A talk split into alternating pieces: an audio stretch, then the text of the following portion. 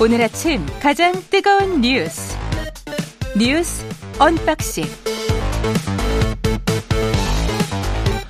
네 뉴스 언박싱 시작합니다. 민동기 기자 김민하 평론가 나와 있습니다. 안녕하십니까? 안녕하십니까? 예, 이 불법 정치자금 의혹과 관련해서 당 대표 이재명 민주당 대표가 사과했습니다. 당 대표로서 깊이 사과드린다라고 얘기를 했습니다. 검찰 수사로 관련 의혹이 수면 위로 드러난 지 5일 만인데요. 수사기관에 공정한 수사를 요청을 했고요.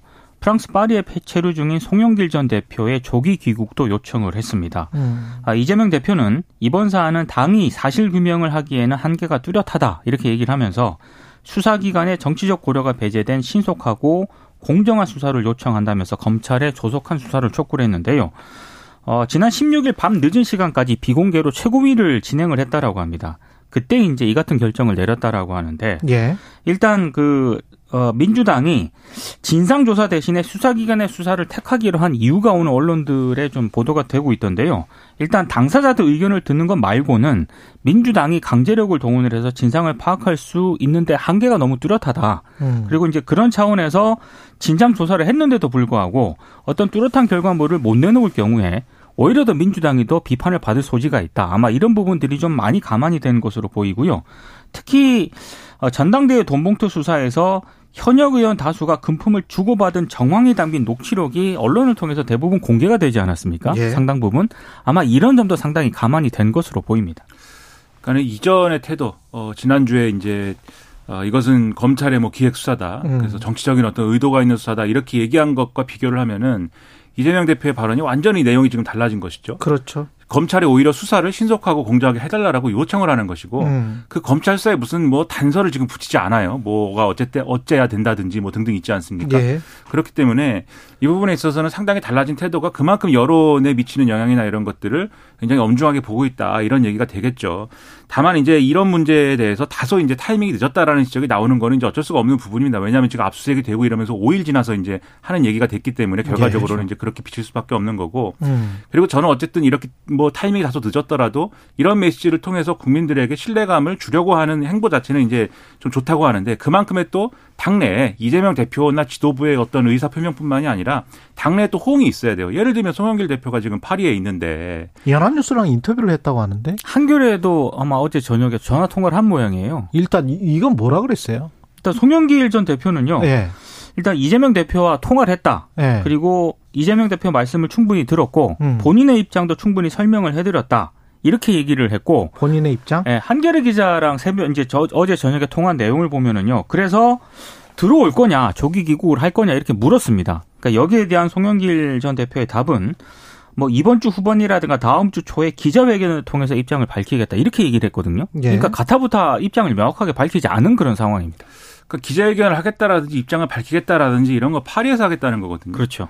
그러니까는 그 들어올지 말지도 사실 주말이 다 돼서 또는 주말 지나서야 이제 얘기할 수 있다라는 게 송영길 전 대표 입장이라고 하면 지금 별로 이 수사나 이런 것에 대해서 전향적으로 나서겠다는 태도는 전혀 아닌 거죠. 그러네요. 송영길 전 대표는 계속 뭐 이 문제 나는 모르는 얘기다라고 얘기를 하고 있고 이정근 부총장 전 부총장에 대해서 오히려 뭐 꼬리 자르게 하려는 거 아니냐 이런 이제 의혹도 받는 그런 발언도 했는데 예를 들면 음. 이정근 전 부총장의 개인적 개인의 일, 그렇죠 개인적 일탈이다 일탈을 막지 못해 죄송하다 뭐 이렇게 얘기를 했는데 어. 지금 이정근 전 부총장 측에 이제 그 공개돼 있는 뭐 검찰에서 나온 그러한 어떤 녹음 파일에 등장하는 발언이라든가 이런 것들을 쭉 보도된 걸 보면 송영길 전 대표한테 일부 뭐 보고한 듯한 그런 정황 뭐 그런 거 송영길 전 대표도 이렇게 뭐 강모 씨 등등이 돈 뿌리기에 들어갔다라는 어떤 정황을 알고 있었던 것 같은 뭐 어떤 언급들 그런 게 있었다는 것도 보도가 일부 돼 있는 거거든요. 물론 이제 그 발언이 진실이냐는 따져봐야 될 문제겠지만 적어도 이 정도까지 나왔으면 당 대표 지냈고 또 어, 어느 순간에는 대권 주자로까지 또 거론됐던 그러한 정도의 무게감 있는 중진 정치인이라면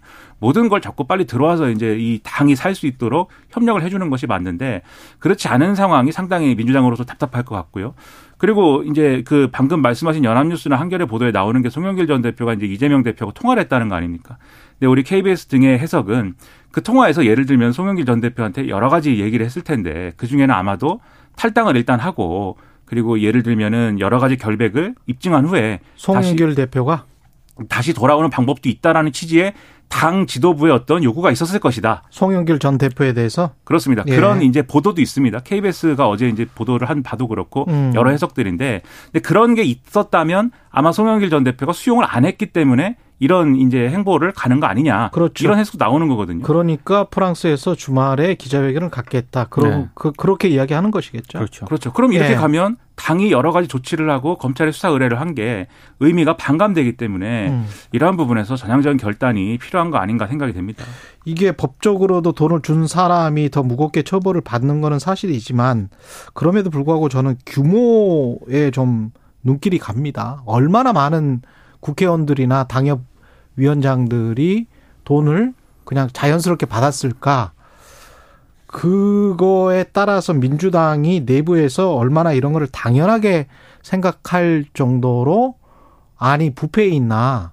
그래서 이상민 의원 같은 경우는 무슨 뭐 시궁창 냄새가 난다 뭐 이런 이야기까지 했었는데 규모나 받은 사람들의 임, 인물 이름이 다 이제 까지게 되면 나중에 드러나게 되면 이거는 송영길 전 대표가 무슨 어 민주당을 탈당하고 이렇게 해서 끝날 문제는 아닌 것 같은데요. 그러니까 예. 돈을 만약에 준 사람이 있다면 준 사람도 문제고요. 그리고 받은 사람들이 받은 만약에 사람도- 진짜로 지금 흘러다니듯이 네.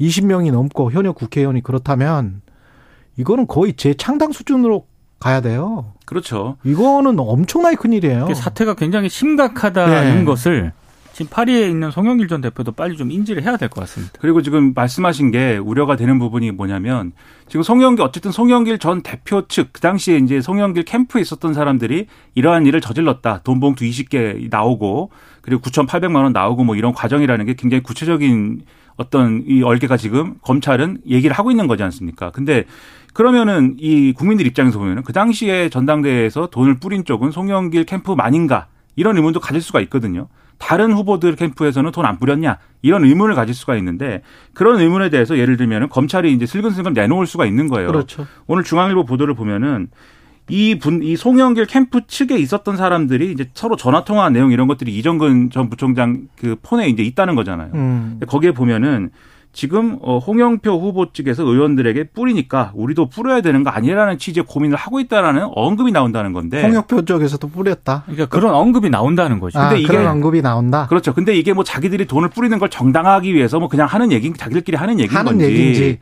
아니면 실제로 그런 정황이 있었던 것인지 이런 게 것들이 일반적인 건지. 그렇죠. 국민들 입장에서 그게 궁금할 텐데 일단 음. 검찰이 뭐 이런 발언만 갖고 수사하지는 않겠다고 얘기를 하고 있어요. 지금 이제 이정근 전 부총장과 연결된 송영길 대표 쪽으로 가는 수사도 돈 봉투가 뭐 20개다, 뭐 구체적인 어떤 액수, 그다음에 돈을 모은 정황 이런 게 있기 때문에 수사를 하는 것이지. 내용은 너무나 구체적이기 그렇죠. 때문에 네, 이게 그렇죠. 검찰이 무슨 뭐 조작을 했다 이렇게 보기는 굉장히 힘듭니다. 예. 그렇죠. 다만 이제 이 수사, 법적 논리 이거와 별개로 음. 이런 의심들, 이런 의구심에 대해서 민주당이 해소를 하려면 지금 말씀하신 것처럼 정말 무슨 뭐 이 어떤 수사를 좀 넘기고 어, 이 소나기 맞는 거 잠깐 피하고 그다음에 뭐 어떤 예를 들면 뭐 비대위를 꾸리든지 뭐 이런 방식으로 해가지고 좀 넘어가 보자 이런 정도로는 어, 설득이 안 될 수도 있다라는 얘기까지 나오기 때문에 음. 그만큼 엄중하게 지금 대응을 해야 된다라는 겁니다. 예. 그렇고 이거는 계속 뭐 저희가 관련해서 어, 뉴스가 나올 수밖에 없고 계속 전달해 드리겠습니다. 음, 민주당은 뭐 이렇게 시간을 끌어서 해결될 수 있는 문제는 아니다라는 것 다시 한번 말씀드리고요. 김기현 어 대표가 국민의힘 대표가 정광훈 어 씨에게 그 입을 당장 닫아 주셨으면 좋겠다 이런 이야기를 했네요. 이게 또 맥락이 있습니다. 네. 어제 정광훈 씨가 기자회견 한다고 했잖아요. 음. 기자회견 했거든요. 예. 근데 이런 얘기를 했습니다. 결별은 신당 창당인데 국민의힘 측에서 많은 분이 홍준표 등 몇 사람 때문에 우리를 버리냐고 했다. 이렇게 얘기를 하면서요. 국민의힘의 자세를 보고 창당을 하든지 안 하든지 버르장머리를 반드시 고쳐주겠다. 음. 신당 창당은 몇 주 보류하겠다.